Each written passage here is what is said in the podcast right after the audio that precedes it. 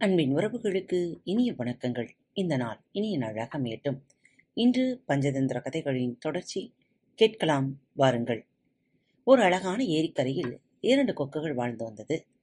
பெண் கொக்கு முட்டையிட்டு பொரிக்கும் குஞ்சுகளை எல்லாம் ஒரு பாம்பு விழுங்கி வந்தது. அந்த பாம்பினை தடுக்கும் வலிமையும் அறிவும் இல்லாத முட்டாளாகிய ஆண் கொக்கு வருத்தத்தோடு இருந்தது.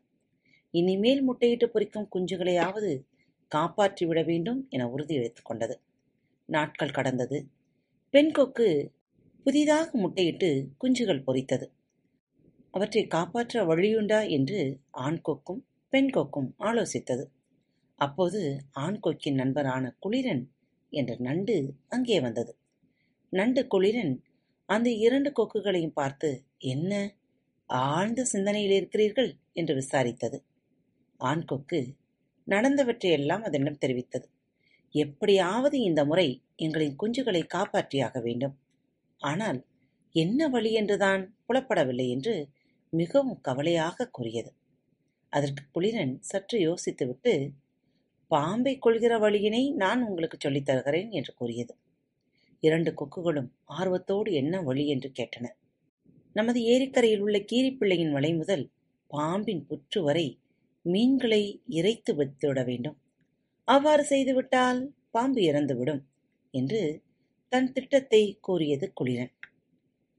இந்த திட்டத்தை கேட்ட கொக்குகள் மிகவும் மகிழ்ந்தன. ஆண் கொக்கு உடனே செயலில் இறங்கியது. அது ஏரியிலிருந்து மீன்கள் பலவற்றை பிடித்து கொண்டு வந்து கீரிப்பிள்ளையின் வலை முதல் பாம்பு இருக்கும் புற்று வரை தொடர்ந்து இறைத்து வைத்தது. மீன் வாசத்தை நுகர்ந்த கீரிப்பிள்ளை தன் வலையை விட்டு வெளியே வந்தது. வரிசையாக இருந்து மீன்களை தின்று கொண்டே பாம்பின் புற்று வரை வந்தது. புற்றிலிருந்து வெளியே வந்த பாம்பினையும் கடித்து அதனை கொன்றது. பின்னர் கொக்கின் குஞ்சுகள் இருக்கும் பகுதிக்கும் வந்தது. கொக்கின் குஞ்சுகளையும் பிடித்து தின்றது.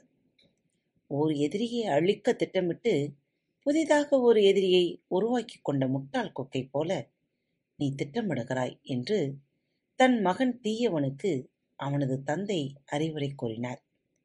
தீயவன் அவர் சொன்னதையெல்லாம் கேட்கவில்லை. வலுக்கட்டாயமாக அவரை இழுத்து வந்து அந்த மரப்புந்தில் மறைவாக உட்கார வைத்தான். மறுநாள் அந்த தீயவன் நீதிபதி முதலானவர்களையும் தன் நண்பர்களையும் அழைத்து கொண்டு அந்த மரத்தடிக்கு வந்தான். எல்லோரிடமும் அந்த மரத்தைக் காட்டி இதுதான் எனக்கு சாட்சி என்றான்.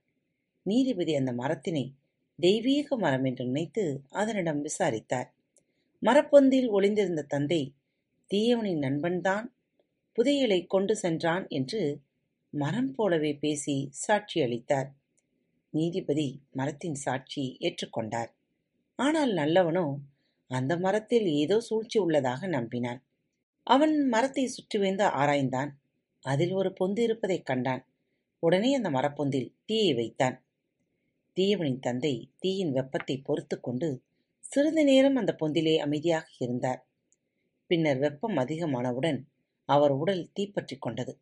வேறு வழியின்றி அலறி அடித்துக் கொண்டு பொந்தை விட்டு வெளியே வந்தார். அவர் நீதிபதியிடம் உண்மையை கூறினார். உடலில் தீக்காயம் அதிகமாக ஏற்பட்டதால் இறந்து விட்டார்.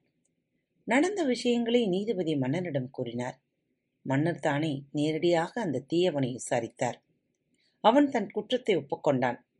புதையலை தன் நண்பனிடம் ஒப்படைத்தான்.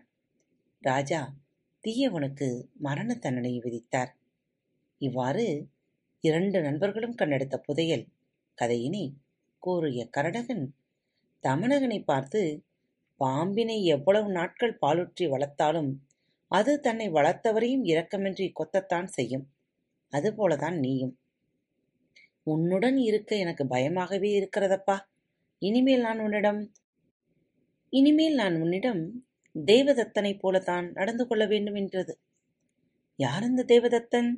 அவன் எப்படி நடந்து கொள்வான்? என்று தமிழகன் கேட்க, கரடகன் தேவதத்தன் கதையை சொல்லத் தொடங்கியது. காத்து கொண்டிருங்கள். மீண்டும் அடுத்த தலைப்பில் மற்றொரு கதையுடன் உங்களை சந்திக்கும் வரை உங்களிடமிருந்து விடைபெற்றுக் கொள்வது உங்கள் அன்பு தோழி. அன்பின் நேயர்கள் அனைவருக்கும் இனிய வணக்கங்கள். நேயர்களே நமது பாரத் தமிழ் வலையொலி பக்கம் Hubhopper studio awards twenty twenty one விருதுக்காக பரிந்துரை செய்யப்பட்டுள்ளது. நீங்கள் அனைவரும் மறவாமல் வாக்களிக்குமாறு உங்களை தாழ்மையுடன் கேட்டுக்கொள்கிறேன். இதற்கான இணைப்புகளை கீழே குறிப்பிடப்பட்டுள்ள டிஸ்கிரிப்ஷன் பாக்ஸில் கொடுத்துள்ளேன். கீழே கொடுக்கப்பட்டுள்ள லிங்கில் சென்று அவார்ட் கேட்டகரி ரீஜனல் பாட்காஸ்ட்.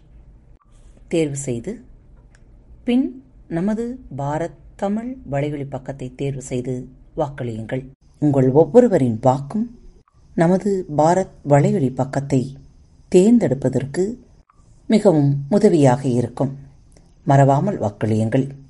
நன்றி.